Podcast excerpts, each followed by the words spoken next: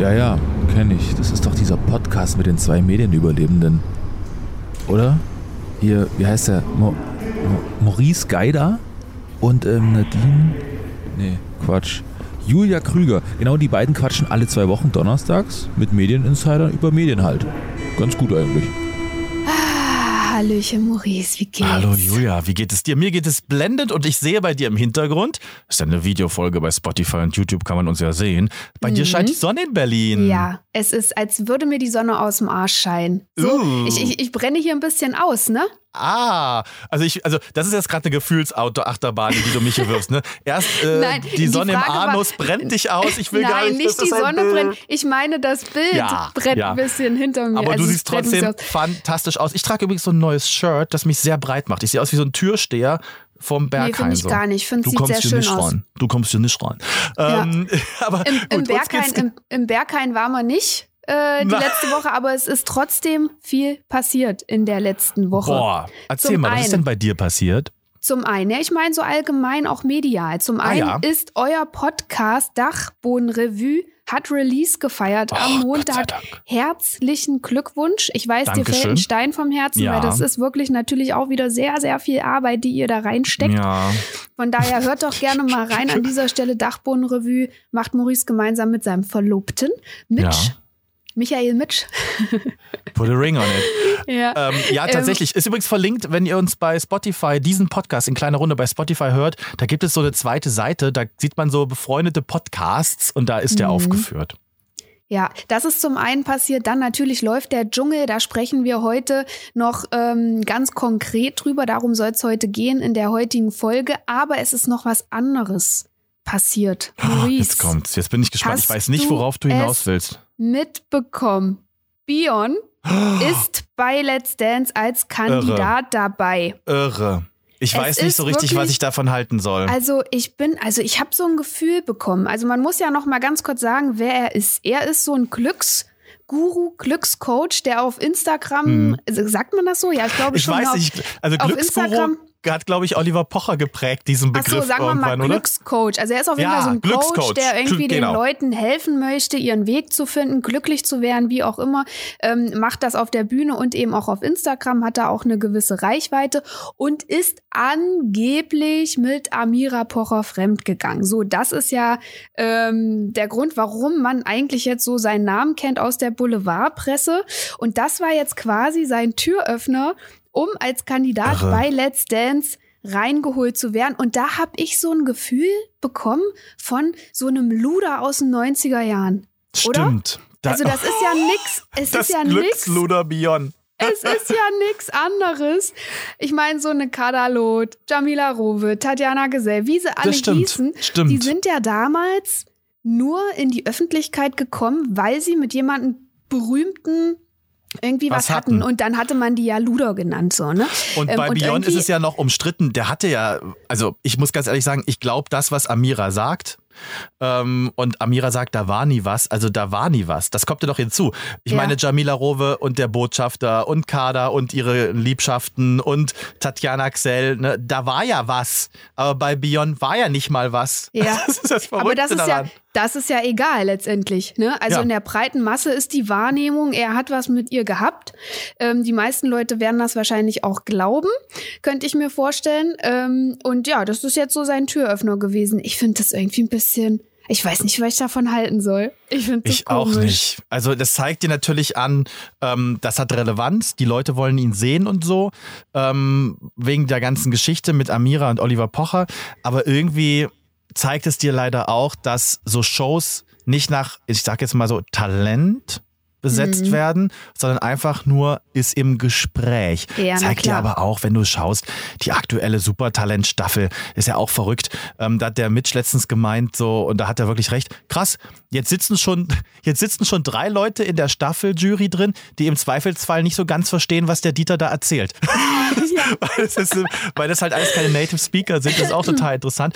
Aber Ja. ja, das ist halt Interesse bestimmt da die Welt und das ist wirklich, ich habe das gesehen und ich hatte wirklich Gänsehaut. Und skurrilerweise ist mir Amira Pocher erst ein paar Tage vorher über den Weg gelaufen. Ähm, sah sehr, sehr, sehr, sehr strahlend aus und sehr fröhlich, so wie sie ja ist vom Gemüt her. Und hat eigentlich zu mir gesagt, du Maurice, ich will eigentlich nur noch, dass das jetzt aufhört. Und dann dachte ich mir so, als ich das mit Björn gesehen habe, habe ich gesehen, oh, es hört nicht auf. Vor allem Weil das wird ja wieder thematisiert werden, das ist ja klar. Natürlich, und er schmeißt ja jetzt dann auch noch mal was ins Feuer rein, ne? Also ah. schwierig, schwierig, schwierig. Naja, gut, wir müssen ja nicht alles gut finden, aber was wir gut finden, das ist der Dschungel. Ja.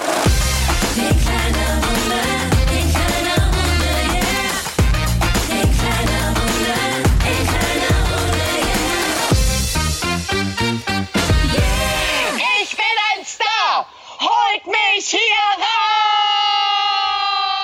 Ich kann es nicht fassen. Wir haben heute wirklich die Möglichkeit, ganz exklusiv in den Dschungel zu schalten nach Australien, denn aktuell läuft ja die wievielte Staffel ist es, Maurice? Du weißt es ja. Ähm, es ist die 17. 17. Ne? Staffel ne? ja. im 20. Nee, Quatsch, ich glaube, jetzt geht es ins doch 20. Jahr. Genau. Genau.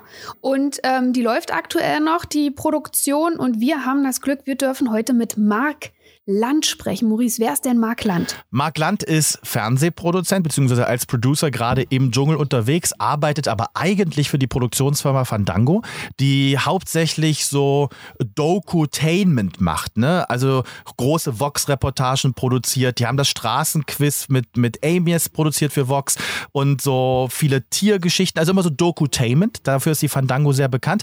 Davor war er längere Zeit bei Sat 1, unter anderem auch als Programmchef. Chef, ähm, beziehungsweise auch stellvertretend und davor wiederum bei RTL in der Unterhaltung als Produzent und dort auch in leitender Funktion und war auch mehrere Jahre schon im Dschungel und war dort vor Ort und ist jetzt wieder da und kann deshalb natürlich sehr gut vergleichen, wie es so in den Jahren sich entwickelt hat, ähm, kann uns wahrscheinlich auch die eine oder andere sehr, sehr insiderige Frage beantworten. Oh, und ja. man muss auch sagen, nimmt sich wirklich Zeit. Wir dürfen nicht vergessen, Australien, Deutschland, neun Stunden Zeitunterschied. Das ist schon mal mhm. enorm. Das heißt, dort schalten wir jetzt hin und da ist es quasi fast Nacht.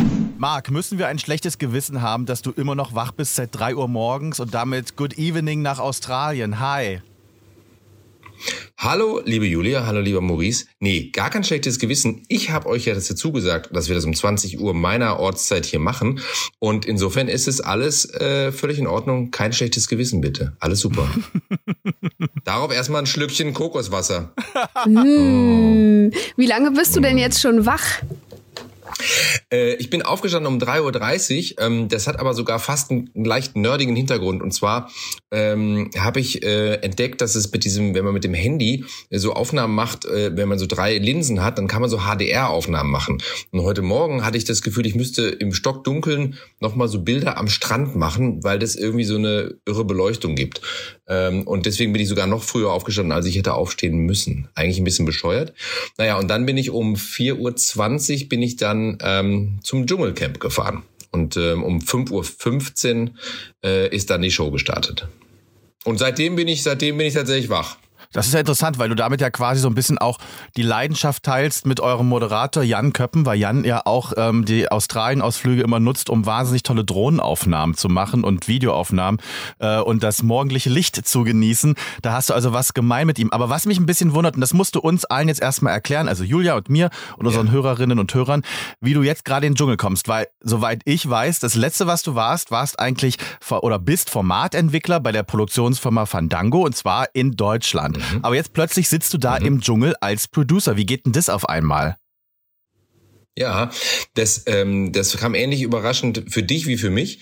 Ähm, ich bin im Dezember, im Dezember gefragt worden von, ähm, von Markus Küttner, dem Unterhaltungschef von RTL, ähm, ob ich möglicherweise einspringen könnte für einen Kollegen von ITV, der äh, aus persönlichen Gründen eben nicht an dieser Produktion teilnehmen konnte. Und ähm, ja, und ich, ich habe dann erstmal mit meiner Frau gesprochen, ja, weil natürlich muss man das, es geht ja um längeren Zeitraum, den man nicht da ist, ähm, und habe mir da sozusagen erstmal das Okay geholt, ähm, was ähm, ja, was auch gar nicht so einfach ist, weil mit Kindern und mit Hund und so weiter. Also das ist eine große Verantwortung zu Hause. Und dann äh, musste ich logischerweise, du hast es richtigerweise gesagt, äh, natürlich auch mit meinem Chef der Firma Fandango sprechen äh, dem Ronny Beckers, liebe Grüße. Und der hat dann auch netterweise gesagt, ja, ist okay, ähm, du darfst sozusagen für diesen einen Monat äh, leihen wir dich aus äh, an die Produktionsfirma von ITV.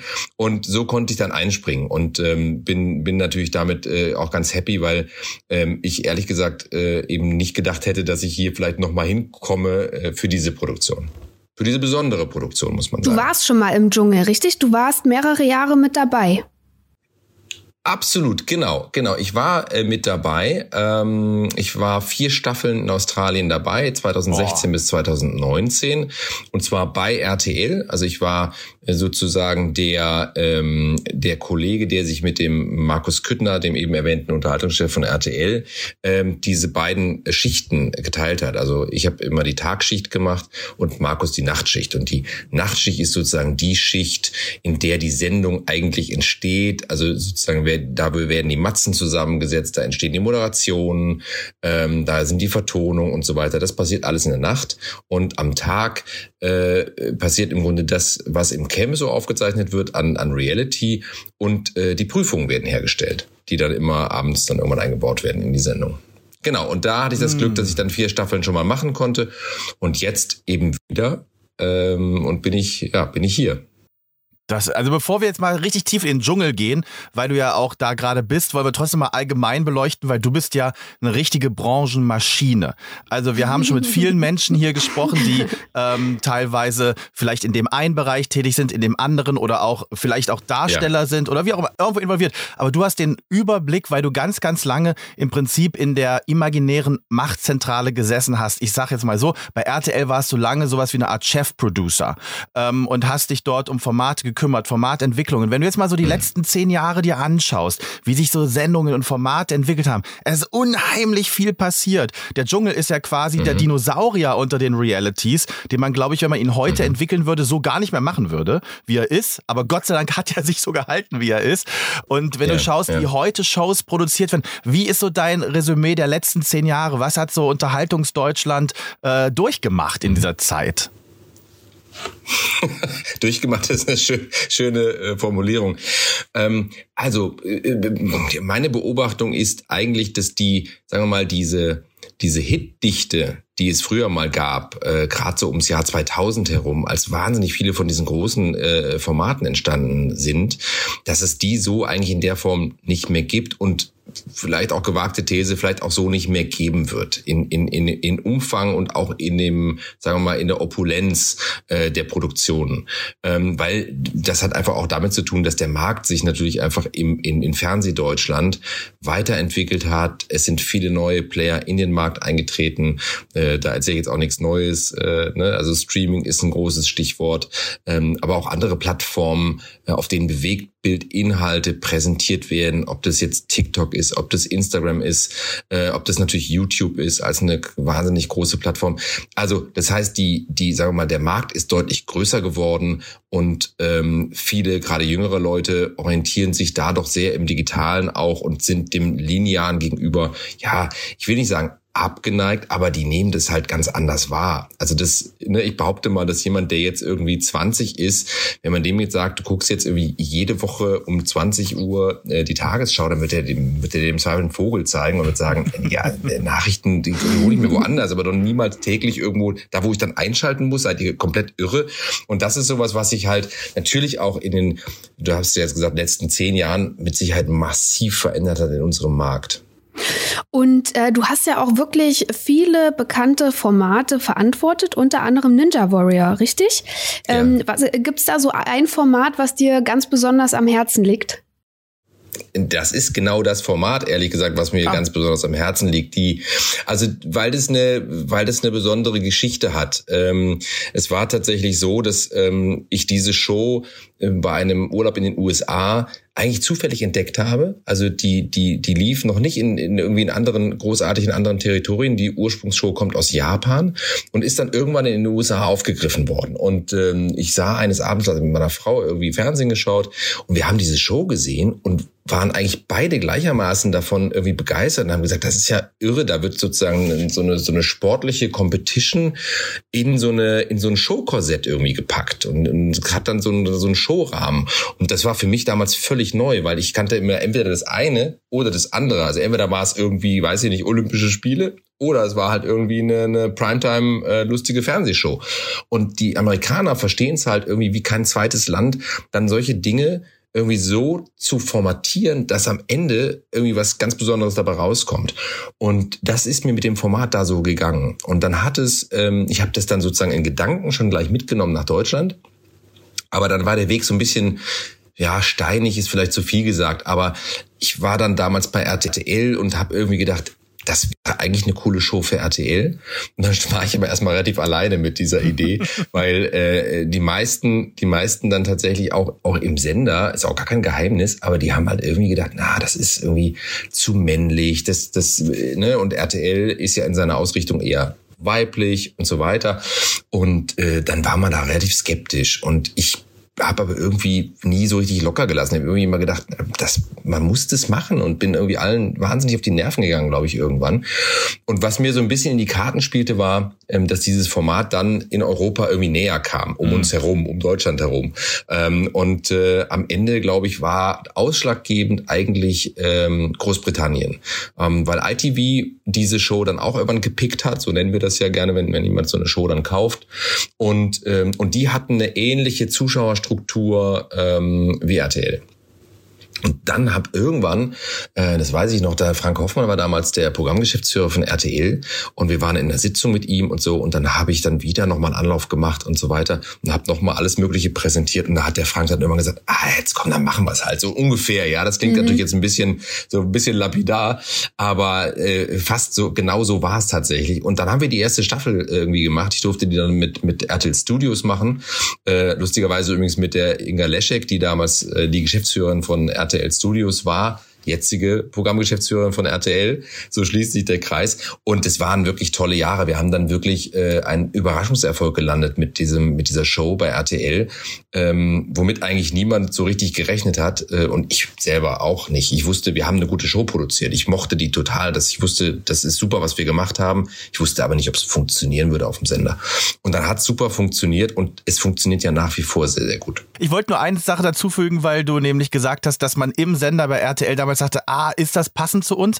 Und ich glaube, als Ninja Warrior losging, ja. da war ich noch bei ProSieben und habe Galileo-Reportagen moderiert und ich saß in meiner Küche und mhm. habe das gesehen und habe damals gesagt, Ninja Warrior, das ist eine Show, die muss doch bei Pro7 laufen eigentlich, in meiner mhm. Wahrnehmung, ja. weil ne, das war ja damals schon mhm. die große Historie von den ganzen Rab-Sport-Events, die es dann alle schon vorher bei Pro7 gab, also VOG WM und wie mhm. es alles heißt ähm, und dachte so, das ja. ist krass, das ist das das passt irgendwie gar nicht so zu RTL. Das war meine erste Wahrnehmung. Inzwischen ist das das ist RTL at its best, definitiv. Ich finde es einfach so bezeichnend für Deutschland, dass wir uns wieder nicht wirklich was trauen. Das ist so oft der Fall. Ich finde das so schade, dass wir erst immer mal gucken müssen bei den Nachbarn, wie es da läuft, bis wir dann mal den Schritt mhm. gehen und sagen, ja, okay, dann machen mhm. wir es halt auch. Das ist so, ich finde das leider so ein bisschen bezeichnend für, für unsere Gesellschaft. Geht's euch da auch so? Also ich kann, ich kann das zumindest für die Branche auf jeden Fall würde ich das unterschreiben. Wir sind in der, in der Hinsicht, äh, sagen wir mal, risikoavers. Das hat natürlich ein bisschen damit zu tun, dass man, dass man gerne auf Nummer sicher geht, dass man natürlich gerne das, den sicheren, den vermeintlich sicheren Hit einkauft. Ähm, und ich kenne ja die, sagen wir, das Geschäft aus diesen beiden Perspektiven und habe mich natürlich auch oft selber dabei ertappt, dass ich, dass ich Produzenten gefragt habe, okay, gibt es das Format schon irgendwo auf der Welt? Und wenn ja, wie läuft es da?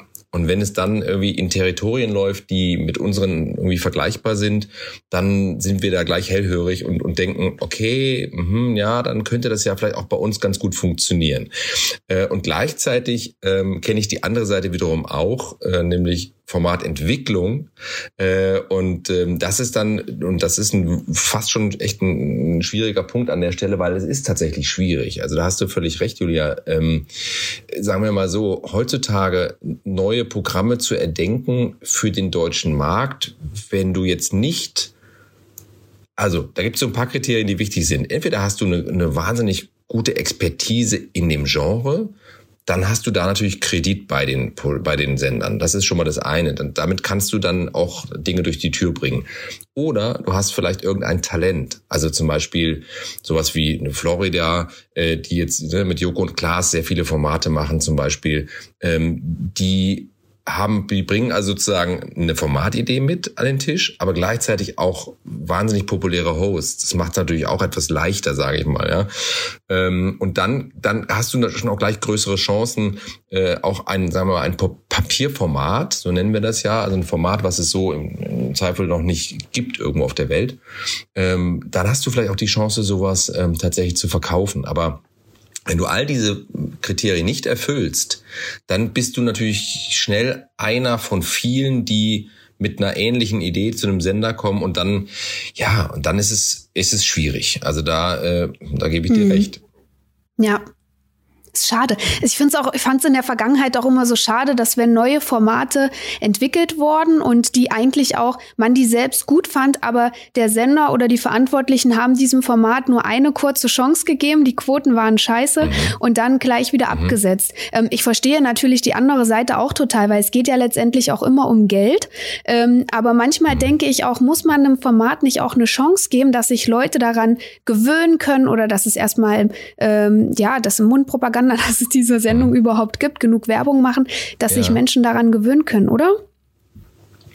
Äh, da gebe ich, da gebe ich dir in Teilen recht, weil es gibt natürlich auch immer wieder diese Beispiele, äh, wo genau das auch probiert wurde oder durchgehalten wurde und wo Dinge auch zum Erfolg gebracht wurden. Nicht immer wurde es ein Erfolg. Also denk mhm. zum Beispiel an äh, ein jüngeres, ein jüngeres Beispiel Zerwakis und Optenhövel. Ja, da hat ProSieben versucht, ein, ein relevantes Programm äh, äh, aufzuziehen, ein, ein wöchentliches äh, Programm, ähm, was eine hohe Relevanz hatte. Und das haben sie sehr lange durchgehalten. Sie haben sie auf verschiedenen Sendeplätzen probiert, mit verschiedenen Sendelängen probiert, haben viel im Hintergrund auch äh, redaktionell probiert und so weiter. Am Ende wurde es kein Erfolg, aber man kann jetzt nicht sagen, dass man, dass man da sehr, sehr schnell den Stecker gezogen hätte. Oder das ein stimmt, anderes ja. Beispiel schon ein bisschen länger her, anderes Beispiel schon ein bisschen länger her, Kitchen Impossible. Kitchen Impossible ähm, wurde, glaube ich, zunächst pilotiert. Ich glaube sogar nur eine Folge. Und dann wurde die bei Vox ausgestrahlt. Ähm, ich weiß nicht mehr genau, ich glaube, es war ein Montag oder irgendwas. Ich war um die Weihnachtszeit. Auf jeden Fall war es ähm, ein, ein Flop. Das hat überhaupt nicht funktioniert. Und ähm, der damalige Chefredakteur von Vox, ähm, Kai Sturm, der hat aber so an diese Idee geglaubt, dass er gesagt hat, ah Leute, das war's aber noch nicht. Da, da geht noch was. Ja, also ob er es genauso gesagt hat, weiß ich nicht, ist nicht überliefert. Aber irgendwie ist Vox zumindest an dem Thema dran geblieben und hat gesagt, nee, wir geben diesem Format eine neue Chance und haben dann äh, dieselbe ähm, Folge nochmal in einem anderen Umfeld ausgestrahlt und plötzlich hat es funktioniert. Und dann ist dieser Knoten geplatzt geplatzt. Und äh, ich meine, Kitchen Impossible ist sicherlich eins der erfolgreichsten, neben Höhle der Löwen, vermutlich eins der erfolgreichsten Programme des Vox im Programm hat. Und ähm, das ist natürlich eine schöne Geschichte. Also äh, ne, also manchmal ist es in der Tat so, dass Formate kommen und ganz schnell wieder verschwinden, weil die Menschen sehr nervös sind und sagen, oh Gott, das, äh, das können wir uns nicht leisten, dass das jetzt irgendwie mit, mit drei Prozent irgendwie läuft, vier Wochen und mhm. nehmen es gleich wieder vom Sender. Und manchmal glaubt man aber so fest an eine Idee, dass man sagt, dann lass uns die doch mal in einem anderen Umfeld ausprobieren. Absolut. Was natürlich auch nicht heißt, dass es immer funktioniert, aber man, aber viele, ja, manchmal ist, manchmal hilft es. Erfolg ist ja nicht vorhersehbar oder programmierbar. Das ist, das, das sieht man ja an vielen Sachen, wenn zum Beispiel Shows, die erfolgreich schon mal liefen, im Kern kopiert werden und die Idee nochmal in einem anderen Mantel daherkommt. RTL hat zum Beispiel vor zwei Jahren versucht, eine Art Wetten das mit Guido Kanz auf die Reihe zu stellen, äh, auf die Reihe zu bringen. Ich kann mich gar nicht mehr genau erinnern, wie die Sendung hieß. Irgendwie sowas, du schaffst, irgendwie in die Richtung, Wetten, du schaffst das, irgendwie so in der Art. Das ist komplett gefloppt, obwohl eigentlich alles da war. Beliebter Moderator, schönes Setting, gute Wetten, aber das ging nicht auf. Mhm. Es ist auch nicht mehr die Zeit dafür, glaube ich. Genau das, was Marc äh, eben am Anfang gesagt hat, dass äh, ne, die letzten zehn Jahre hat sich ja auch viel getan und diese großen Shows, die man von früher noch kennt oder von vor zehn Jahren noch kennt, ich glaube, die wird's in der Form halt auch nicht mehr geben. Ich glaube, deshalb ist auch diese Wetten-Das-Zeit auch so ein bisschen vorbei einfach. Also ich brauch's nicht mehr, ehrlich gesagt, für mein Fernsehverhalten.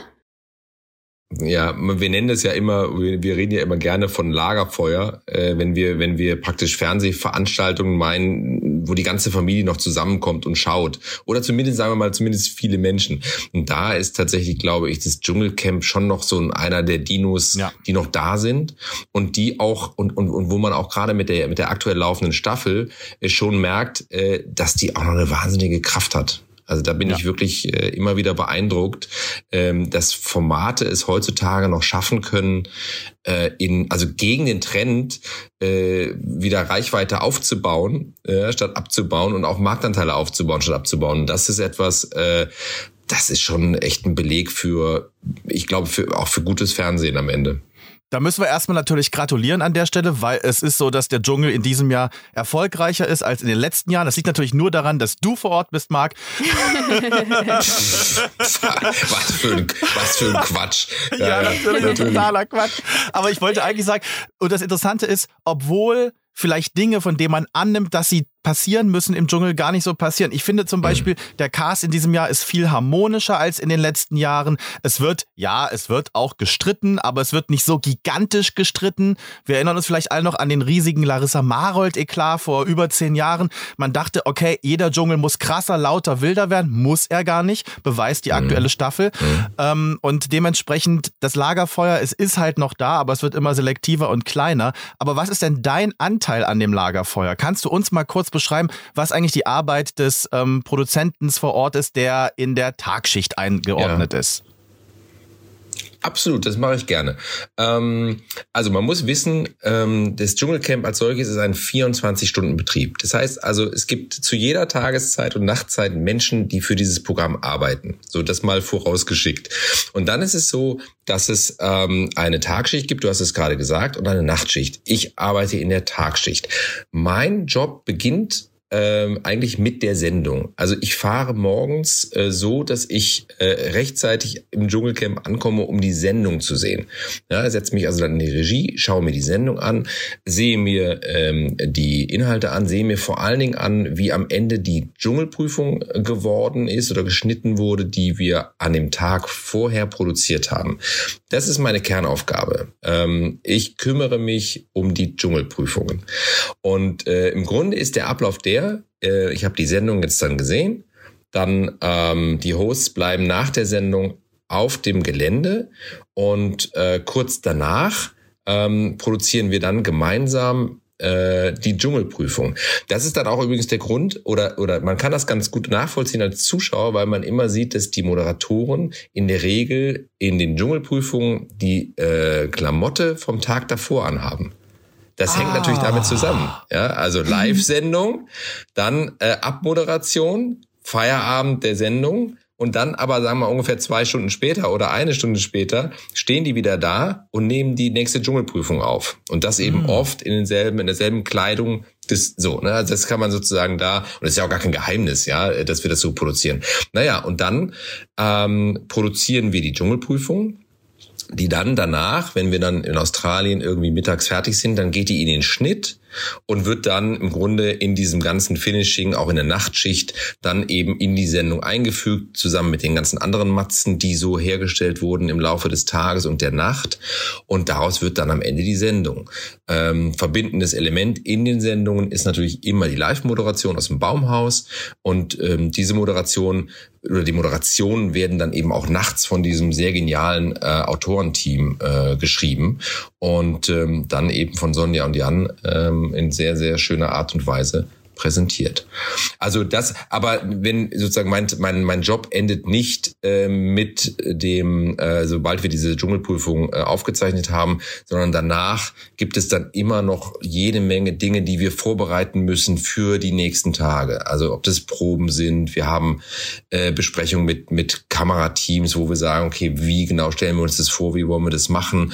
Und so arbeiten wir uns eigentlich sukzessive so von Tag zu Tag und schauen immer so ein paar Tage in die Zukunft ähm, was dann so alles ansteht. Also die Tage sind relativ voll und der Berg ist am Anfang auch relativ hoch und der wird dann sozusagen so schichtweise, ja, mit jedem Tag, der vergeht, wird der so abgetragen langsam. Dass das natürlich äh, nichts ist, was irgendwer alleine schaffen könnte, sondern ähm, das ist natürlich ein fantastisches Team und auch ein relativ großes Team ähm, aus, äh, aus deutschen Kolleginnen und Kollegen, äh, aus, aus britischen Kollegen äh, und Kolleginnen und auch aus australischen. Und ähm, ich habe das große Glück, äh, mein Wingman von, von der Produktionsfirma ITV, das ist der Max, ein, ein ganz, äh, ganz äh, toller Kollege, der, der wahnsinnig äh, gut ist in dem, was er tut. Und ähm, wir versuchen das zusammen alles irgendwie inhaltlich zusammenzuhalten. Und dann gibt es ähm, den, den Ranger Matt, den ihr ja öfter auch schon im Fernsehen gesehen habt, der ja auch zunehmend mhm. eigentlich fast schon mehr Sendezeit auch bekommt, weil er halt ganz oft in diesen Settings immer so wunderbar reinpasst. Ja, ob der jetzt irgendwie äh, äh jetzt zum Beispiel heute Abend in der Show wird er als äh, als Eisverkäufer in so einem schäbigen Eiswagen sitzen oder dann ist er irgendwie ich vielleicht ihn geliebt die erste als Horst Show Lichter. gesehen, wo er, als Horst Lichter war er fantastisch. Ja. Das war so witzig. Ja. Darf ich dazu, kann ich eine Anekdote erzählen, weil ich sitze ja dann immer in der Regie und in dem Fall habe ich dem Matt diese kölschen Sachen aufs Ohr gesprochen und das, was da für ein Quatsch dabei rauskam, die haben, äh, wir haben ja, was alles gar nicht in der Sendung war, hat dann irgendwie, haben die Kolleginnen und Kollegen von den, ähm, von den, die sich um diese digitalen Inhalte kümmern, äh, haben die dann nochmal zusammengeschnitten. Der hatte ja auch, wir haben dem ja alles Mögliche da aufs Ohr gegeben, ne? Köller Alav, et kütt wie et kütt, et hätten noch immer Joti-Jacke. Wenn das von Matti anhört, das ist wirklich richtig lustig. Also Ja, ähm, ein Satz war drin, glaube ich. Ne? Ein Satz war drin in der Sendung, das war sehr ein lustig. Ein Satz war drin, er hat auch, ein Satz war drin und er hat auch am Ende noch gesagt, macht Idiot. Da hat er sie noch so ja, verabschiedet, ja, in äh, Sonja und Jan. Gut. das war wirklich situativ. Er hat das einfach dann nach, nachgesprochen. Die, die Dschungelprüfung muss man ja sagen, die sind ja einfach so aufwendig auch in der Vorbereitung. Mir bricht ja immer schon fast das Herz, wenn die, wenn die äh, Kandidaten oder hm. Kandidatinnen die Prüfung abbrechen. Also sofort innerhalb von zwei Sekunden sagen, ich bin ein Star, holt mich hier raus. Da denke ich immer so, oh nein, das war so, das ist doch so aufwendig, das aufzubauen und so. Das muss ja. doch irgendwie den Leuten, die das da machen, echt das Herz brechen. Ähm, aber jetzt wurde auch. ja zum Beispiel eine, eine Prüfung wurde ja jetzt wiederholt, ne, damit die nicht sozusagen mhm. umsonst vorbereitet wurde. Ähm, wie ist denn das, wie, wie werden genau. die denn vorbereitet? Gibt es da mehrere Stationen dann im Dschungel, wo die schon äh, zwei Tage mhm. vorher aufgebaut werden oder wie läuft das ab? Mhm. Genau.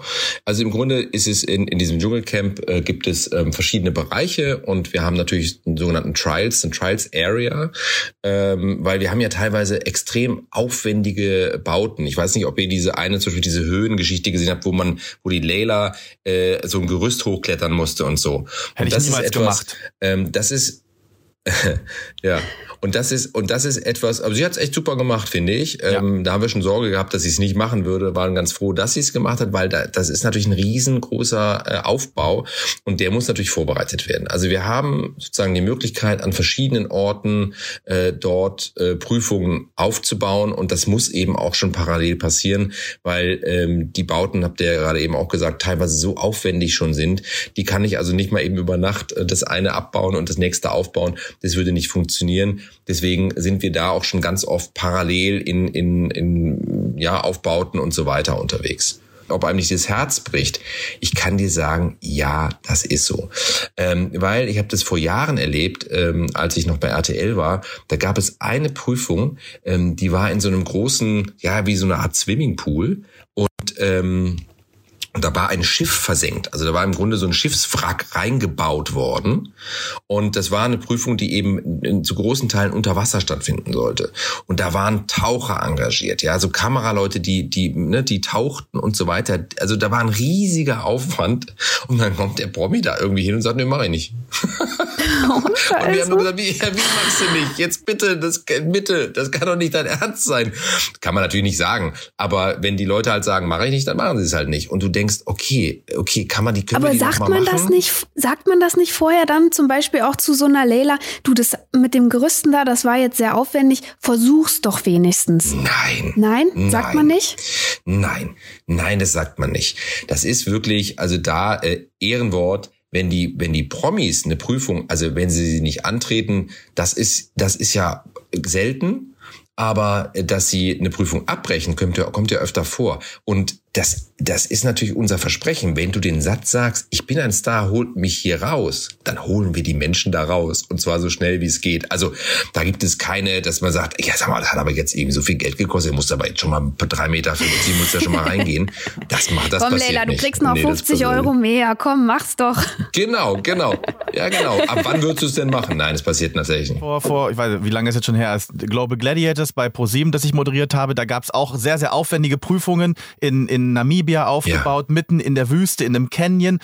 Zwei Wochen vorher war ein Stunt-Team aus, in dem Fall Australien, die wahrscheinlich sogar für den Dschungel arbeiten. Es gibt da nicht so viele Firmen, die sowas machen. Ähm, die waren zwei Wochen vorher angereist, haben über eine Schlucht Seile gespannt, in die, in die Steine Verankerungen gesetzt, riesige Ball, also es war ein riesen Setting und zwei Teams sind gegeneinander angetreten in der Show und die mussten vorher festlegen, wer für das Team antritt. So. Und dann hat sich das eine Team für Pietro Lombardi entschieden. Und die mussten dann diese Prüfung machen, dieses Team. Pietro kommt ans Set, guckt sich an und sagt, mach ich nicht. So. Und Ja. Und dann, ja, war's das, ne? war's das. So, und du guckst, denkst dir so, oh Gott, das kann nicht wahr sein. Und dann so, nee, mach ich Ich mach, ich mach nichts mit Höhe. Ich mach nichts mit Höhe. Tschüss, meine ich. Und damit war die Geschichte dann auch Mhm. gegessen. Oh, das ist ärgerlich. Und so einen ähnlichen Fall gab es, glaube ich, mit Erik Stehfest in Südafrika, wo du ja warst, Maurice, Mhm. ähm, weil da war nämlich auch so eine Prüfung, die über den, da ging, da war irgendwas über so einen Fluss gespannt und das war halt Stimmt, echt war auch das wie so eine Art reißender Fluss, ja. Ja, genau. Und dann hat der irgendwie, ich weiß nicht mehr, der war äh, auch sauer auf die ganze Gruppe oder sowas und hat ja irgendwie sowas gesagt wie, nee, also für die jetzt Essen holen, Leute, ganz ehrlich, mache ich nicht. Und alle natürlich haben sich dann irgendwie die Haare ausgerissen. Aber man muss an der Stelle eben immer auch sagen, ja, also jetzt traurig sein, dass diese Prüfung nicht, nicht stattfindet, ist das eine. Aber wenn man sozusagen das ganze Bild betrachtet, dann ist es für die Sendung insgesamt vermutlich nicht schlecht, weil natürlich wiederum auch ganz viel in der Reality passiert mit so einer Geschichte. Ja, wenn er jetzt irgendwie das macht und bringt zehn Sterne nach Hause, dann ist die Stimmung super und man denkt, okay, alle haben was zu essen, alle sind happy, alle lieben Erik. Und wenn er aber natürlich mit so einer Geschichte zurückkommt und sagt, nee Leute, ganz ehrlich, ich habe keinen Bock für euch jetzt hier irgendwie den Kasper im, im Fluss zu machen, äh, eat this, also gar nichts. Und dann äh, und dann passiert natürlich was anderes im Camp. Also insofern, ich glaube, selbst selbst solche Entscheidungen haben am Ende äh, nicht immer zwangsläufig einen negativen Impact aufs äh, aufs Resultat. Das stimmt. Hm. Ja, so, so muss man es auch sehen. Das ist vollkommen richtig. Ähm, wie gefällt dir denn persönlich die diesjährige Staffel? Wie, wie gefällt dir der Cast? Hm. Ja, also ich versuche natürlich nicht befangen zu sein, obwohl ich jetzt hier gerade arbeite. Ich finde den Cast richtig gut, muss ich sagen. Ich weiß, ich habe das schon, ich habe das ja an dieser Stelle auch schon äh, Anfang Januar anders besprochen, ähm, habe ich natürlich gehört. Aber ähm, also mein Gefühl ist, äh, und jetzt läuft die Staffel ja auch schon ein bisschen. Ähm, ich finde das eigentlich ehrlich gesagt die so die perfekte Mischung aus aus allen Welten. Also man hat ja hier äh, eigentlich so äh, weiß ich nicht, man hat eigentlich Menschen, die so, die so jede Zuschauerschaft, also irgendwelche Teile von irgendwelcher Zuschauerschaft anspricht. Also ob das jetzt, ob das jetzt mit 24 Tim der Influencer ist, ob das irgendwie ne, diese Reality-TV-Größen sind, ähm, oder ob das jetzt auch so ein Heinz Hönig ist, eine Sarah Kern, Cora Schumacher, die alle irgendwie auch so andere Menschen oder Zielgruppen wiederum ansprechen. Ich finde, es ist eine relativ, ähm, also eine tolle Mischung und das spiegelt sich dann auch so ein bisschen, finde ich, so an den Inhalten, auch an den Geschichten. Lucy darf man auch nicht vergessen an der Stelle. Also ich, ich bin, bin ehrlich gesagt ganz, ganz zufrieden mit dem Cast. Und ehrlich gesagt bin ich total überrascht, positiv überrascht von Heinz Hönig. Weil der ist wirklich einer der, wo alle so sagten, ah, mal gucken, äh, wie lange der das auch aushält, Das ja, auch, auch auch wie lange der das auch körperlich aushält. Genau. Und, und alle waren, da waren viele skeptisch und haben gesagt, ah, der wird wahrscheinlich relativ schnell das Handtuch werfen, weil er nicht mehr kann. Aber dann, ich möchte schon fast den Gunter Gabriel-Effekt nennen, dann ist es passiert, was, was äh, gerade älteren Menschen äh, im Camp öfter mal passiert, durch diese, dadurch, dass die, sagen wir mal, gezwungen sind, äh, so, so reduziert zu sein, auch was Essen und so weiter angeht, ähm, äh, blühen die plötzlich auf. Also ich bemerke das bei Heinz Hönig, ich habe das damals bei Gunter Gabriel total beobachten können. Der war, der ist da rausgekommen aus dem Camp und hat gesagt, ich habe mein Leben komplett, ich änd- verändere jetzt mein Leben. Ich bin, das ist, das war für mich jetzt ne, augenöffnend, diese Erfahrung hier. Ähm, ich will mich gesünder ernähren, ich will bewegen, mich bewegen und so weiter. Und bei Heinz Hönig habe ich fast auch so ein bisschen den Eindruck, dass ihm das auch irgendwie ganz gut tut. Und er wie gesagt, er blüht auf. Der steht dann irgendwann auf, macht, dann fängt er an, so irgendwelche, weiß ich nicht, die Leute zu animieren, im Camp irgendwelche Übungen mit ihm zu machen. Und ähm, das hätte man am Ja. Anfang eher nicht gedacht, dass er das irgendwann mal machen würde. Und das finde ich super. Vor allen Dingen ist der auch so sympathisch Also geworden. Am Anfang hat der Das ja, stimmt. Der hat ja am Anfang irgendwie so ein bisschen rum, äh, äh, rumgepöbelt äh, und jetzt auf Ja. einmal ist der so, Ja. ja. er ist der süße, der süße Oppi halt, ne? Ähm, der noch zwei kleine Kinder hat, der was war ich ein bisschen, bisschen grumpy was ich am ein bisschen Anfang. befremdlich Ja, finde. Am Anfang war er mega grumpy. Ja. Total. Da hat er doch der Kim Virginia erstmal irgendwie einen Spruch gedrückt wegen ihren komischen Schuhen. nee, finde ich nicht gut. Genau, der ist natürlich auch relativ offen und ehrlich und ähm, so ist er halt. Aber also ihr habt völlig recht. Ich finde auch, dass der ähm, sich ganz gut da reingefunden hat und ich glaube auch jetzt inzwischen ähm, auch diese Gruppe ganz ganz gut mag, ganz gerne hat. Aber zu unserer Verteidigung müssen wir ganz kurz sagen, dass wir auch gesagt haben, ein Cast kann sich im Laufe einer Staffel immer entwickeln. so viel wir vielleicht am Anfang gesagt haben, Aber das oh, war da auch gar keine hier. Kritik. Nein, nein, Also ich, verstehe glaube, Tim hat immer noch gute Chancen auf den Sieg. Ist Ich glaube, Tim hat immer noch gute Ja, Chancen. Ähm, aber ich find's, ich find's wirklich schade, dass die Cora raus ist, weil ich glaube, die hatte auch gute Chancen. Muss ich euch ehrlich sagen. Ich hatte, ähm, ich habe erst so gedacht, äh, Cora Schumacher hatte ich irgendwie nicht so ein gutes Bild von der. Und dann ähm, war die die ersten Tage wirklich mein Favorit. Und da habe ich so gedacht, oh, wenn die das richtig Ja. gut hier weiter anstellt, dann kann die das Ding gewinnen. Deshalb war ich ein bisschen enttäuscht, als sie dann rausgegangen ist. Für mich kam das auch total überraschend. Ich habe die gar nicht so oft hus- husten gehört, ehrlich gesagt.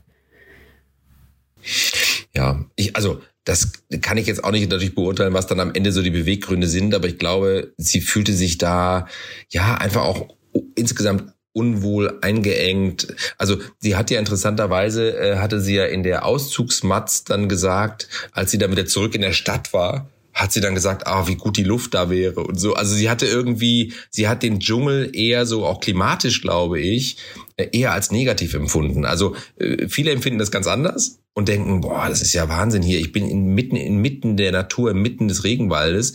Was kann mir eigentlich Besseres passieren? Und sie war einfach happy, als sie dann wieder die Stadt um sich rum hatte. Also ich glaube, da tickt dann jeder irgendwie anders und, und äh, ja.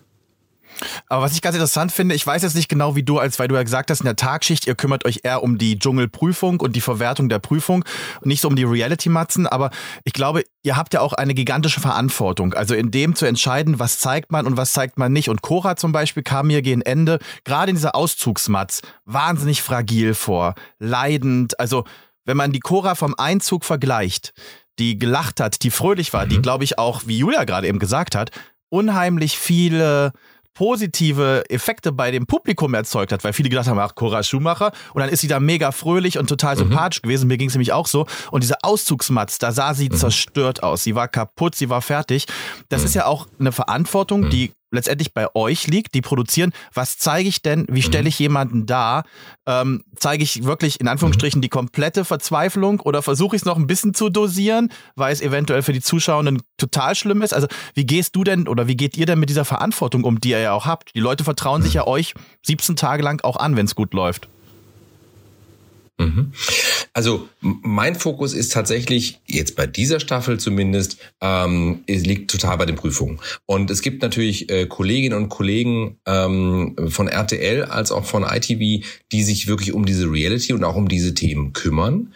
Und ähm, es war schon immer so, dass die Promis da sehr, sehr engmaschig auch betreut werden, wenn äh, sie Probleme haben. Also, ne, also dieses Team um Dr. Bob ist nicht nur derjenige, der bei den Prüfungen lustig ins Bild läuft und den Leuten irgendwie ein paar Tipps gibt und dann wieder rausläuft, sondern ähm, es gibt um ihn und und auch in seiner Person ähm, gibt es halt äh, ein, ein Team, das wenn jetzt ein Promi irgendwie ein Problem hat, dann wird sich darum gekümmert. Und insofern ist es, muss man also sozusagen keine Sorge haben, dass, dass Menschen da irgendwie ähm, weiß ich nicht, äh, also in, irgendwie körperlich zum Beispiel in Gefahr sind oder so, ja, und auch, oder auch psychisch in Gefahr sind, sondern die werden da schon, schon betreut und wenn sie ein Thema haben, dann äh, gibt es immer die Möglichkeit, auch äh, sich, sich an dieses Team zu wenden. Also insofern, ähm, da kann ich zumindest dann sagen, da muss man keine Sorge haben, dass, dass da Menschen irgendwie vernachlässigt werden oder irgendwo hinten überfallen oder dass, dass dann,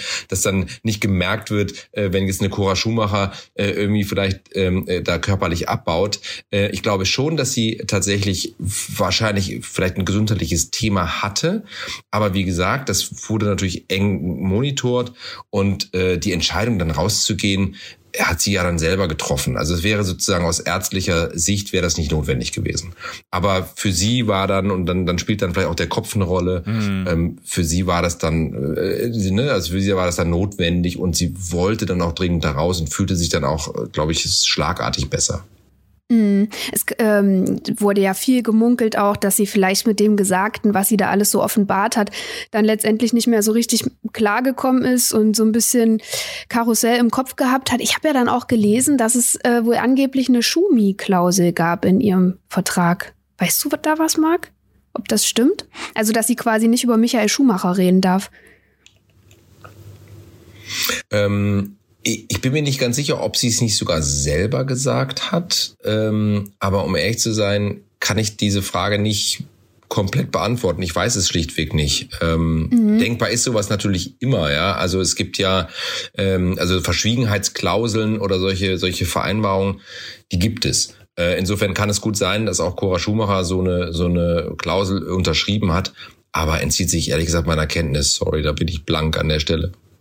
Ja, nee, ich find's, find's allgemein schade, dass sie raus ist. Das finde ich auch. Aber ich kann nur sagen, als ich im Dschungel war, mhm. damals als Reporter, ähm, und ich immer verglichen habe, was, was unser Kenntnisstand ist vor Ort, die in Anführungsstrichen mhm. in alles involviert sind, informativ zumindest, ähm, und das, was in der Presse mhm. stand, das waren oft, äh, waren sehr unterschiedliche Welten, muss man auch mal sagen. Also wir standen quasi mit dem ausgezogenen Promi A gerade da und redeten, während die Bild zum Beispiel schrieb, Promi A hat das und das und wir, äh, wo kommt denn diese Information her? Also jedenfalls nicht aus der Realität. Also das muss man auch wirklich an der Stelle mal sagen. Yeah. Um den Dschungel herum versuchen ja alle Presseportale damit irgendwie ähm, natürlich Aufmerksamkeit und Leserinnen und Leser zu gewinnen. Und manchmal mhm. stehen da Dinge, wo du sagst, nee, also das ist irgendwo hergezaubert, aber de facto, das kommt nicht, kommt nicht aus der Realität. Das ist zumindest meine Erfahrung, wie es in Südafrika war.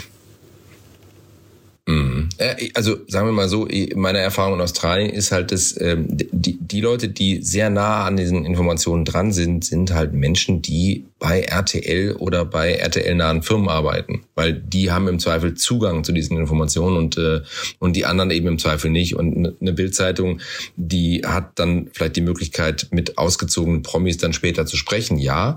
Aber ansonsten sind die sicherlich auch angewiesen auf das, was dann von von der Presse, RTL-Presse im Zweifel auch ihnen wiederum dann zugeführt wird. Also insofern ja, äh, wenn man so viele Sachen liest, dann sind die sicherlich oft auch ja, ich will jetzt nicht sagen erfunden, aber sagen wir mal, äh, vielleicht nicht so fundiert recherchiert. Wie so oft. und ähm, genau, also wir sind gespannt, wer gewinnt letztendlich. Ich ähm, weiß nicht, ob Was ich nochmal sagen würde, Tim, ich bin, ich bin mittlerweile auch so ein ganz großer Fabio-Fan. Den kannte ich ja vorher gar nicht. Aber der ist für mich auch ein hm. äh, sehr sympathischer Typ, der, glaube ich, auch wirklich echt ist. Da, bei dem habe ich nicht das Gefühl, der spielt eine Rolle. Mhm. Ähm, und der Tim, wenn der das klug anstellt und sich jetzt vielleicht auch so ein bisschen von der Kim Virginia ähm, abkoppelt, könnte der auch auch noch echt gute Chancen haben, würde ich sagen. Mhm. Und Maurice, Maurice, was ist dein Tipp? Ach so, ich du, dachte, willst dich, dachte, du willst dich nicht äußern, erst, dachte, oder? Doch, ich, kann, ich äußere mich gar nicht. Ich dachte, Marc möchte es erst einschätzen, aber dann kommt meine Einschätzung. Ich finde es ganz interessant. Fabio finde ich auch super. Wenn du dich erinnerst, Julia, als wir mit den Kollegen von Erdbeerkäse gesprochen haben, die haben Fabio auf die Eins gesetzt und da mhm. warst du noch völlig so auf dem Level, kenne ich nicht, weiß ich nicht. Also da sieht man ah, okay. die, die, die Trash-TV-Experten von Erdbeerkäse, die sich wirklich alles reinziehen, die haben auch die Expertise. Also mhm. ich habe schon relativ zu Anfang gesagt, mein, mein, mein, mein Finaltrio sind Fabio, Tim und Layla. Das ist so für mich so die, das ist für mich so die, die, die, die Konstellation, weil Layla hat unheimlich gewonnen. Also wirklich mhm, bei mir. Mhm. Ich finde die super. Yeah. Tim ja. ist, Tim ist ehrlich gesagt, more or less genauso, wie er auch sich im Internet gibt. Also sehr authentisch. Ich finde ihn so, ehrlich gesagt, noch viel besser als mit Fingernägeln äh, geschminkt auch, und ja. mit viel Kulisse drumherum, weil da finde ich ihn wirklich, ja. finde ich super. Das Einzige, was mich wirklich irritiert ist, dass Tim nicht Tim genannt wird, sondern immer 24 Tim. Ja, das aber das wollte der bestimmt so, oder? Ich finde das super spannend, dass das so ist. Wollte er das so? bestimmt. Das ist ja Werbung für seine, für seine Marke. Also dann möchte ich in Zukunft überall nur noch Ed Maurice Geider genannt werden. Und ich LL Julia. Ich weiß. Okay, und ich einfach Mark Land. Sorry, ich habe nichts äh, da anzubieten in der Hinsicht. Ähm, aber ich, ähm, ich teile das übrigens, Maurice. Für mich ist das auch, das ist ja auch mein Tipp für, fürs Finale tatsächlich. Die, genau diese drei. Ähm, und ich glaube auch, ehrlich gesagt, weil alle drei so entwaffnend authentisch sind. Also ich finde mhm. ja immer, ähm, man hat das ja schon oft erlebt im Dschungel, dass äh, so Promis dann gedacht haben, ja, das, das, Leute, das ist ja einfach, da, da ziehe ich meinen Stiefel durch, ich nehme mir Folgendes vor und so weiter. Ich, ich spiele da praktisch eine Rolle ähm, und das halte ich auch durch. Und oft ist es ja dann gescheitert daran, ja. ähm, dass es eben nicht durchhaltbar war und die dann irgendwie so ein bisschen die Kontenance verloren haben und dann halt irgendwie ihr wahres Gesicht gezeigt haben, was dann auch in der Regel von den Zuschauerinnen und Zuschauern relativ schnell abgemahnt wurde in Form von Rauswurf. Und, ähm, und bei diesen dreien, die du eben genannt hast, ähm, nämlich beim Tim, Fabio und bei Leila, habe ich das Gefühl, dass die eben nicht mit so einem mit so einem Plan äh, da reingegangen sind, sondern äh, also sicher, die sind die alle irgendwie motiviert, logischerweise, warum sie das machen, aber aber nicht um eine Rolle zu spielen. Und das ist auch so mein Eindruck. Ich finde die, finde alle drei wirklich echt total sympathisch und ich glaube auch, also gerade im Fall von Fabio glaube ich, dass der, dass da noch, noch viel kommt. So, also da haben wir noch viel nicht gesehen, wäre so mein, wäre so mein Eindruck. Und bei Tim, ich weiß nicht, ich finde ihn einfach, äh, ich mag den einfach. Ich finde ihn einfach vom Typ her irgendwie, ich finde ihn auch cool. Der hat so eine, auch in seiner ganzen Art so eine Selbstverständlichkeit, auch mit sich selbst so ja. umzugehen, wie er so ist. Und sagte, ja, ach, und jetzt finde ich auch die Leder ganz süß und ich weiß nicht und hier und so. Und der ist so ein, so ein wie so ein Paradiesvogel, ähm, der jetzt mal im, im Dschungelcamp gelandet ist für eine Weile. Und ich, ich, ich weiß nicht, äh, was ich daran auch toll finde, ist, jetzt, ich bin ich ja schon so ein bisschen älter und ich kannte den natürlich überhaupt nicht vor dem Dschungel. Ja, ich, und der hat, ich weiß, der hat so viele Millionen Menschen, die ihm irgendwie folgen, auf ob das jetzt TikTok ist oder Instagram oder YouTube. Aber ich kannte den halt nicht. So. Und ähm, das finde ich dann auch toll, dass man dann solche Menschen ähm, eben auch in so einem, in so einem Format kennenlernen kann. Das finde ich, das finde ich wirklich super. Weil ich finde den find, jetzt, ich finde den jetzt cool. Ich folge dem Ich finde den natürlich. auch cool. Ist ja klar. ich finde es auch, ähm, ich find's auch immer charmant, wenn es Leute sind, die das Geld halt nicht brauchen. Weil die wirken dann halt auch nicht mhm. so needy, sondern äh, die machen es halt, weil sie da mhm. Bock drauf haben. Und dann gehen die auch ganz mhm. anders durch diese Zeit, finde ich, als Leute, die, die das vielleicht äh, brauchen oder wegen der Kohle jetzt oder wieder irgendwie relevant werden in der, in der Presse. Ähm, deshalb finde ich das immer ganz charmant, wenn das auch Leute sind, die es nicht brauchen. Ja. Weil ganz ehrlich, der Tim, der bräuchte das ja nicht. Also ich meine, der ist ja also Bock wenn der drauf. nicht sogar der schon, wenn Lust der nicht drauf. sogar schon ausgesorgt hat. Ne? Der hat einfach Bock, das merkst du, ne? Äh, Genau. Ich glaube, für den ist es einfach eine so eine so eine once in a lifetime irgendwie Gelegenheit, dass der in, in so ein Format gehen kann. Und offenbar kannte er es ja, weil er war ja wahnsinnig happy, als er dann sagen konnte, ich bin dabei. Und ähm, ist ja auch interessant, dass es dann doch irgendwo wieder eine Schnittmenge der alten Welt und der neuen Welt gibt. Und ähm, ja, ich glaube auch, dass der das jetzt nicht, also wegen des Geldes macht er das äh, vermutlich eher nicht. Das glaube ich auch. Ja, und diese Schnittmenge ist sowieso, da könnten wir noch ganz lange drüber sprechen. Das Interessante ist ja, weil du ganz am Anfang gesagt hast, als wir darüber gesprochen haben, wie sich so Fernsehen und Medien verändert hat, wo du gesagt hast, es gibt viel, viel mehr. Es gibt inzwischen mhm. Online-Formate, die auf Prime, Netflix und Co. stattfinden. Mhm. Es gibt ähm, TikTok und, und, und. Aber das Interessante ist, und das ist, glaube ich, das, was man dem Fernsehen noch lange nicht nehmen können wird, ist, dass es immer noch was Besonderes ist, dass es was Spezielles hat. Und obwohl Tim zum Beispiel TikTok Millionen abräumt, Instagram auch und im Prinzip in jedes Format der Welt geht, mhm. nicht der Welt, in jedes Format der deutsch sprechenden Welt gehen könnte, in die er will, sagt er, nee, ja. ich möchte in ein TV-Format, ich möchte den Dschungel machen. Und mhm. das sieht man auch in anderen Formaten immer wieder, wenn sich so Reality-Teilnehmerinnen und Teilnehmer streiten, dann kommt immer, ja, aber du bist ja nur in Online-Formaten gewesen. Siehe Dani Büchner im Promi-Bösen, mhm. wie sie andere darauf hinweist. Du bist ja nicht so groß, weil du hast nur Online-Formate gemacht. Also man sieht dieses, dieses mhm. Spitz, es ist immer noch mal so, wie sagt man, die Sahne on top. Das ist tatsächlich das Fernsehen Format ja. nach wie vor. Und ich glaube, das ist etwas, was auch Tim antreibt an der Stelle, dass er sagt, ich will auch diese Welt noch erobern. Mhm. Und halt Leute, wie, die ihn vorher nicht kannten, mhm. wie dich, Marc, ähm, damit quasi auch für ihn zu gewinnen. Ja, und was jetzt interessant ist in dem Zusammenhang ist, als äh, ich habe dann mal so bei Instagram geguckt, als er dann so Postings gemacht hat, hier mit seinen Nägeln oder irgendwie, keine Ahnung. Er hat ja ganz viel im Vorfeld auch gemacht und er macht er ja immer noch. Äh, und ähm, dann habe ich so ein paar Kommentare gelesen und gar nicht wenige haben gefragt, ja, wir finden das super, dass du das machst, aber wo läuft das eigentlich? Ehrlich? Also das ist auch so interessant, wo wir uns, ja, wo wir uns ja natürlich an den Kopf fassen und denken, hey, wie kann man denn jetzt nicht wissen, wo das Dschungelcamp Ja. läuft? Aber ganz viele seiner Follower sagen, ja, ernste Frage, wo, wo läuft das? Ich kenne es nicht, wo läuft das? Das ist ja, Und das ist so, da merkst du dann eben auch, es sind, das sind so Paralleluniversen. Ja, äh, ja, ja, Mauricio, was? Das gibt's doch gar nicht. Ja, ist so. das ist ja wirklich, das ist ja wie Ania, die keine einzige Ex von Oliver Pocher kannte. Ja, nun gut. Also, Na gut, aber Amira Pocher kennt man doch. Also auch das ist für mich einfach so absurd, dass man, Ja. dass wobei man so das- weit Julia, entfernt von dieser Welt ihr ist. das nicht. Ich glaube, das hat die so aus dem FF rausgeschossen. Das war ihr so wichtig zu betonen, dass sie sich nicht mit Olli Pochers Liebesleben auskennt, dass ich das Gefühl hatte, das gehört, will, ist, will ihr Image sein, dass sie es nicht weiß. Das war Vielleicht. so, das, also ja. Meinst Weiß du? ich nicht. Meinst Ja, das war mir so, das war so, sie war da so wild drauf, das zu betonen. Bei Ania muss ich eh sagen, es, bei Ania hast du halt gemerkt, und das siehst du ja auch an, wie die Zuschauerinnen und Zuschauer reagieren, da hast du gemerkt, da ist tatsächlich eine Strategie dahinter, da war sehr viel so, also, ne, das hat ja selbst Sarah Kern gesagt, die kommt zu mir, zu einer Mutter, um mit ihrer, um über ihre Mutter zu sprechen und dann, hä, was ist das für eine wilde Geschichte? Und du hast es ja auch immer wieder in Ausschnitten gesehen, ähm, wie sie sagt, ähm, ähm, bin ich jetzt nicht beliebt, weil ich nicht gewählt, also da siehst du, da ist dann tatsächlich im Hinterkopf eine Strategie und das funktioniert nicht. Das ist dieser Dschungel, diese Staffel beweist es wieder, Strategie funktioniert einfach nicht so, wie du es dir im Vorhinein vielleicht zurechtbaust. Das ist Quatsch. Ich, ich, hatte auch ein bisschen das Gefühl äh, bei ihr, ähm, dass sie einfach auch so ein bisschen blass geblieben ist. Also, dass sie auch als Mensch so ein bisschen blass geblieben ist und ich nicht so richtig, äh, ich persönlich zum Beispiel auch jetzt nicht so richtig bei ihr auch so emotional jetzt irgendwie angedockt bin oder so. Also auch, auch die Geschichten, die dann so erzählt wurden, da geht man ja mehr oder weniger mit. Und ich hatte mir persönlich waren dann andere Geschichten näher, sage ich mal. Und dann waren mir auch die Menschen irgendwie näher.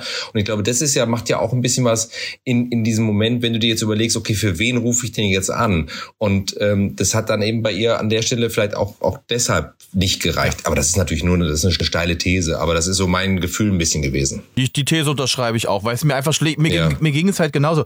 Selbst nach den, nach, über einer Woche Dschungel, ich weiß eigentlich nichts über Anja. Anja. Ich weiß nichts. Also, außer sie mag ihre Mutter nicht, weil die geraucht hat. Und ähm, sonst. Und, äh, und komisch gelaufen ist, hat sie doch gesagt, und weil sie so einen Buckel hat. hatte. Oder? Und, und dass sie immer weint, wenn es nicht so läuft, wie sie sich das vorstellt. Schrägstrich, Ananas löst einen Schreikrampf aus. So, das ist, mein- das ist mein Steckbogen für Ania. Hingegen für alle anderen kann ich ganz, ganz viel mehr aufschreiben. Ne? Das, ist, das ist dann tatsächlich einfach so. Aber so ist es ja. Freu dich mal auf die, freu dich mal auf die Mats. Äh, äh, also ich weiß, ich weiß nur, wo sie hingefahren sind, aber das ist dann, das passt dann vielleicht ganz gut zum Thema Ananas. Okay, gut, da, bin- da bin ich. als Spoiler. Das als. Spoiler. Das ist aber eine geile So Idee. ähnlich, so ähnlich. Aber, aber äh, apropos Ananasfarm, ich könnte natürlich auch noch eine Geschichte erzählen, weil ähm, ich, also das ist auch schon fast wieder so ein bisschen nerdy. Ich habe ja eben erzählt, dass ich irgendwie dann morgens schon mal losfahre und Fotos mache. Ich bin der schlimmste, äh, hier auch der schlimmste so Tierfreak, der hier so Echt? rumläuft. Äh, und das ist auch, ja, das ist auch furchtbar nervig, glaube ich. Also im Umfeld, Sinne von, du hast Angst vor den Tieren? Fasziniert das. Oder ähm, Nee, gar nicht. Ich Ach, liebe die. die, Ich okay. zerr die aus dem Gebüsch, wenn es sein muss. Ja, ja, ich bin eher das Gegenteil davon. Und ich fahre auch immer ähm, von, wir, wir, wir wohnen ja hier an der Küste und dann musste morgens halt irgendwie eine ganze Weile auch so ins Inland fahren, eben bis man so in diesem Regenwald ist. Und äh, ich fahre grundsätzlich immer eine andere Strecke als alle anderen, weil das halt die viel schönere Ah. Strecke ist. Also es gibt halt verschiedene Wege, die man fahren kann und ich fahre halt immer einen, wo man so an dem, an dem Fluss vorbeifährt und so weiter. Und äh, ich hatte dann vor Jahren auch tatsächlich das Glück, dass ich mal äh, morgens irgendwie zwei Kängurus gesehen habe. Und ich, ich kenne Leute, die seit 20 Jahren diesen Job machen und noch nie einen Känguru da gesehen haben. Und ich hatte das große Glück, auf dieser Strecke ähm, zwei Kängurus zu sehen und am selben Tag abends ein Koala. Wow. Und da, ja, das war aber wirklich, also und das ist, genau, das liebe ich. Und äh, das wollte ich nur kurz erzählen, dass ich das nämlich immer so wahnsinnig gerne mache. Und das Jüngste, ähm, was, was in dem Zusammenhang passiert ist, war, ähm, dass da auf dem Gelände, wo wir arbeiten, wo diese Trials sind, habe ich ja eben erzählt, äh, da gab es eine Kollegin, die sich ähm, äh, um die Dekoration und so etwas kümmert und das alles immer sehr, sehr schön macht. Und die erzählte, ihr müsst mal da irgendwie, weiß ich nicht, 20 Meter ins Gebüsch gehen. Da gibt es ein Nest von einem Vogel, und dann dachte ich mir, was soll das denn für ein Nest sein? Und dann bin ich da mal hingegangen und das ist so ein, das ist so ein, wie sieht aus, so ein bisschen wie so ein kleines, so ein kleines Tor. Also es ist ein Vogel, der baut praktisch so auf dem Boden, so wie so ein, so ein Nest. Rechts und links gehen so ganz viele so kleine Mhm. Äste hoch und in der Mitte ist es praktisch so ein Platz wie so ein Brutplatz. Das ist wie so eine Schale, die nicht ganz zu ist, muss man sich das Ah. vorstellen. Und drumherum, und das ist das Interessante bei diesem Vogel, drumherum wahnsinnig viele blaue Sachen.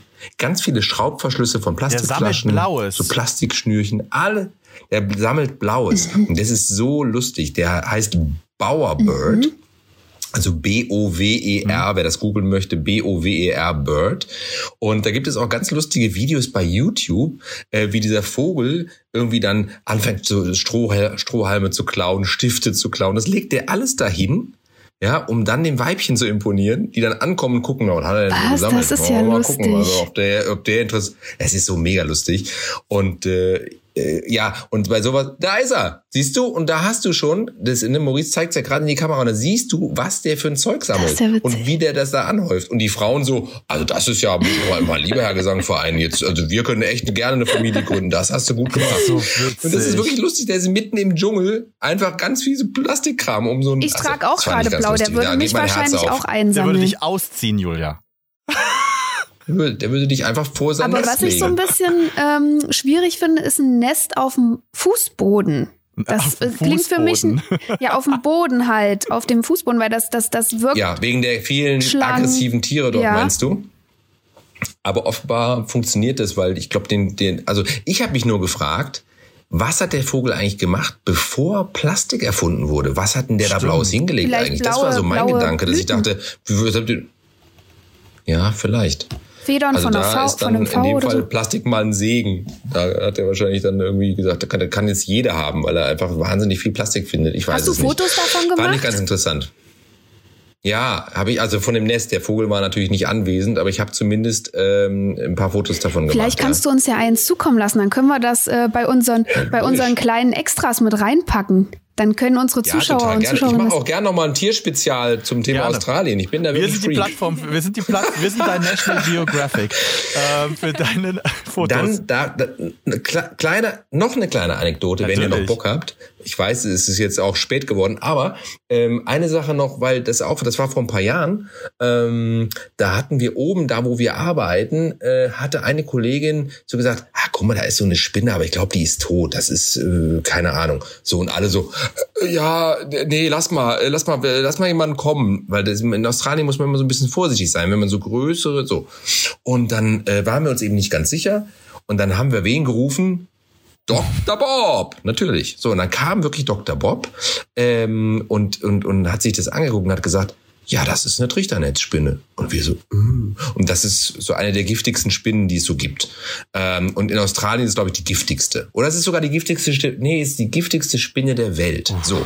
Und ähm, also Funnel Web Spider, Trichternetzspinne. Und dann sagte er aber auch gleichzeitig, ja, aber es ist, ähm, ähm, es ist so, dass ähm, da seit den 80ern keiner mehr dran gestorben ist, weil es halt, ein- weil halt ein Gegengift äh, irgendwie ne, äh, äh, erfunden wurde äh, oder hergestellt wurde. Und deswegen ist das nicht so gefährlich, wie alle so, ja, ja, klar, Dr. Bob, nee, alles klar. Und dann hat er gesagt, und was die meisten nicht wissen, diese Spinnen können nicht springen. Und wir so, ah ja, ist ja super. Und dann hat er sich so einen Kaffeebecher genommen und den Deckel von dem Kaffeebecher und hat die einfach so ein bisschen da so ran rumgeschubbelt, bis sie so in diesem Becher war. Hat uns die Spinne gezeigt und gesagt, hier, guck mal. Und wir so, ja, danke, Bob, danke, danke, schönen Tag noch. Also da kann man viele leben im, im Bereich äh, Ja, Tiere. die Australier, die sind auch so entspannt mit den Tieren. Äh, Ich habe auch in Australien gelebt nach der Schule und ich kann mich auch Mhm. noch erinnern, ich war bei einer Freundin im Garten. Irgendwie die Australier, die, die sind auch nicht so die Gartenleute. Die haben zwar einen Garten hinterm Haus, aber die sind da nicht so, dass die Mhm. da sitzen, so wie wir das in Deutschland machen. Und wir, es war ein schöner warmer Sommertag und wir waren da auch ähm, bei denen im Garten und das ist anscheinend auch nicht so oft gesehen. Und auf einmal klingelte es an der Tür und wir haben aufgemacht und da stand ein Ranger. Der hatte im Nachbargarten zu tun und der meinte zu uns, ja, äh, Entschuldigung, ich will nicht stören, aber ähm, in eurem Garten ist eine der gefährlichsten Schlangen aus Australien. Und wir so, nee, nee, das ist von den Kindern, ist das so eine Gummischlange. Die lag nämlich auch da im, äh, im Garten. Äh, Ja. das, das, ähm, das ist nur so ein Fake. Äh, ja. Habt ihr schon gedacht, was für ein komischer Ranger, Ja, ja. der das nicht erkennt? Und ne? der so, "N- nee, ähm, da, ich habe sie gesehen, sie hat sich bewegt. Es ist wirklich ähm, eine sehr giftige Schlange Oh. und ich äh, fänd's gut, wenn ihr mich kurz äh, reinlasst und so. Und äh, wir so, ja, okay, gut, wir zeigen's dir, komm, da ist er und so. Ja, nee, da, Mhm. die, die Schlange da meine ich. Und wir so, Wah! okay, und dann hat er die für uns entfernt. Also dahinter ging so ein, ging so ein Bach runter, also so ein, so ein Berg runter und mit so einem Bach und da hat er die dann quasi hingeschmissen. Und wir haben Und weißt du, was das für eine war? ich wusste das. War das eine ich, Brown ja, Snake, genau, oder? Brown Snake, ja. ja. Ich wollte gerade sagen, Ja. ich, äh, mir Ist ist, es eine der giftigeren, Ich ja. ges- äh, wollte gerade sagen, mir ist entfallen, wie die hieß, aber jetzt, wo du sagst, ich glaube, es war so eine Brown äh, Snake, ja. Aber das war Ja, auch so ein, Snake. äh, so ein Moment, Ja. wo wir so dachten, okay, wäre der nicht da gewesen, hätten wir eventuell sterben können. Mhm. aber das ist schon sehr interessant. So Australien und Tiere, das ist schon irre. Aber das ist ja der Beleg dafür, dass man sieht, dass das Ja, echt ist, weil so oft gesagt das. wird, Dschungelcamp, also wer, wer heutzutage noch sagt, das Dschungelcamp wird in einem Studio produziert, der guckt's halt In auch Köln, nicht. Ne? Ossendorf. Muss man ja wirklich mal sagen, das ist einfach, ich meine, ja, es ist keine Studioproduktion, es ist eine, es ist, glaube ich, die aufwendigste Fernsehproduktion im deutschen Fernsehen. Das ist tatsächlich so, die Menschenmengen, Ja. die da mitarbeiten, du hast es ja auch schon skizziert, Marc. 24-7 wird daran Ja. gearbeitet, dass 24-Tim ähm, Spaß im Dschungel hat. Wow, wow. Ähm, und das ist einfach Gar nicht so eine schlecht. tolle Produktion. Ähm, zum Abschluss eine Frage. Der Dschungel ist ja dann auch bald in Anführungsstrichen vorbei, auch für dich. Bist du danach urlaubsreif oder geht's direkt weiter äh, zurück nach Deutschland, ab an den Tisch, weil du wurdest ja nur ausgeliehen, wie wir heute gelernt haben. Absolut. Also ich äh, versuche dann irgendwie diesen Jetlag loszuwerden, der am Anfang dann doch äh, ein bisschen hart ist, weil es sind ja doch neun Stunden ähm, äh, Zeitverschiebung, die wir hier haben. Und wenn man dann einen längeren Zeitraum hier ist, nämlich diese etwas äh, über vier Wochen, dann hat man das, dann hat man den Rhythmus doch einigermaßen umgestellt. Also ich brauche dann schon immer ein paar Tage, aber ich komme so Mitte, Mitte, Mitte einer Woche wieder. Also nach dem Finale äh, bin ich dann irgendwie in der Mitte der Woche wieder in Deutschland und dann werde ich die Woche drauf wieder dahin gehen, wo ich ordnungsgemäß angestellt bin und dann hoffentlich wieder bei klarem Verstand äh, arbeiten gehen. Ich glaube, zurück ist ja nicht so schlimm wie hinwärts. Ich glaube, rückwärts ist ein bisschen leichter, den Jetlag zu, ähm, zu verkraften, wenn ich mich richtig erinnere. Ja, das, das, das kann tatsächlich sein. Also wenn man hierher kommt, ist meine Erfahrung immer, dass man halt wahnsinnig früh wach wird und dann ist, sitzt man irgendwie nutzlos da irgendwo rum und weiß nicht genau, was man machen soll und draußen ist irgendwie noch nichts los. Gut, die ersten Surfer sind meistens dann auch schon auf dem Wasser, aber äh, man selber hat noch nicht so richtig Lust, äh, in den Tag zu starten. Ja. Ja, vielen Dank, Marc. Wir wollen dich jetzt gerne äh, ins Bett entlassen. vielen Dank, dass du dir so viel Oh. Zeit für uns genommen hast. ihr bringt mich ins Bett. Ja, haben wir eine schöne gute Nachtgeschichte erzählt. Vielen und du Dank. Schöne. ich dachte, ihr, falls ihr noch was singen wollt, Das lassen wir lieber. Das haben wir schon öfter versucht im Podcast. Lass mal lieber mit dem Singen. Ja, genau. da, da, das wollen wir dir ersparen. Aber ja, vielen Dank. Ähm, Ja, ich schicke euch noch ein Bild. Ich schicke euch noch ein Bild vom Bowerbird. Der kann nämlich auch ganz toll singen. Der kann wahnsinnig viele Sachen imitieren. Das noch am Rande. Was ist also das um denn den für Leuten ein genialer Lust zu machen, Vogel? äh, das nochmal nachzuschauen. Er ist ein wahnsinniger Vogel. Das ist wirklich ein wahnsinniger Vogel, kann ich euch sagen. Der kann 40 andere Vögel nachmachen. Der Das kann ja alles. Der irre. kann sogar fliegen. das ist ja sehr Ja, beeindruckend. Den würde ich ja, mit dem würde ich ja, fast äh, Ja. mich paaren. so beeindruckt bin ich. Okay, das ist der Punkt, wo wir aufhören müssen. Ja, okay. Bist auf jeden Fall richtig angezogen. Richtig, ja. Okay, Marc, vielen, Danke vielen Dank. dir. Wir wünschen dir noch eine tolle Zeit in Ich Australien. habe zu danken. Dankeschön. Tschüss. Oh, Maurice, soll ich dir mal was sagen? Ich habe jetzt Ja. irgendwie richtig Bock, mal wieder nach Australien zu Oh reisen. ja, du warst ja schon mal da. Ja, und ich war wirklich auch seit zehn Jahren, nee, länger, länger, 2000, wann war ich denn da? 2009. Guck mal, wie lange das schon her ist. Und so lange war ich auch nicht mehr da. Ist das so ein Oh. Once-in-a-Lifetime-Ding? Oder kann Nein, man da nein, noch nein, mal, nein, das nein, ist halt nein, auch nein, so weit. Nein, das ist weit, aber das muss man wieder machen. Ich habe mir das ja auch in diesem Jahr, äh, im letzten Jahr erfüllt. Ich war damals beruflich in Namibia und wusste immer, ich muss da noch mal richtig hin, privat und hab's gemacht. Mach das. Flieg Mhm. Ja, nach Australien, geh auf die Jagd nach äh, diesen Funnelspinnen und dem Bowerbird, den wir gerade kennen. Ja. Wollen wir mit Marc vielleicht mal so eine National Geographic Sonderausgabe machen? Das wäre doch cool. Ja, das machen wir. Aber da, ich verstehe er auf das jeden total. Fall dabei. Ich fand es auf das jeden Fall. Ich fand es Ja? ein sehr schönes Gespräch und ich bin auch wirklich ganz dolle gespannt, wer letztendlich den Dschungel gewinnt. Wir werden es ja. Ja. dann nächste Woche erfahren. Ja. Und ähm, genau, ansonsten wünschen wir euch noch einen schönen Tag. Wir hoffen, es hat euch gefallen. Ähm, ansonsten machen wir jetzt die ähm, obligatorische Werbung, die wir immer am Ende machen. Bewertet Warte, uns muss- gerne. Ja, ich muss eine Stimmbänder ölen für die Werbung. Ja, okay, mach. Maurice wird jetzt seine, seine Werbestimme aufsetzen. Und vergesst nicht, ein Kommentar unter dieser Folge ist besonders interessant. Wir brauchen euer Feedback und wenn es euch gefallen hat, dann eine Bewertung. Nicht unter fünf Sterne, selbstverständlich. Erzählt euren Freundinnen und Freunden weiter, was ihr Fantastisches erlebt habt und folgt uns auf Instagram unter Äh, in kleiner Runde. Ed, in kleiner Runde. Ja. Also keine Sorge, wir machen auf unseren Profilen auch regelmäßig Werbung. Ihr könnt gar nicht drum rumkommen. Ähm, genau, folgt uns da, dann äh, verpasst ihr auch nichts. Und ihr könnt uns auch einfach gerne mal schreiben. Schreibt uns ähm, privat äh, eine DM. Ähm, was, welche Themen interessieren euch? Welche Themen sollen wir vielleicht hier auch mal besprechen? Denn äh, wir sind ja nur zwei Personen und sind so in unserem Kosmos. Und vielleicht habt ihr immer noch eine andere schöne Idee, wo wir dann auch meinen, stimmt, da können wir doch mal drüber reden. So, Ansonsten bleibt uns nur noch zu sagen Tschüss und bis nächste Woche Donnerstag. bis nächste Woche.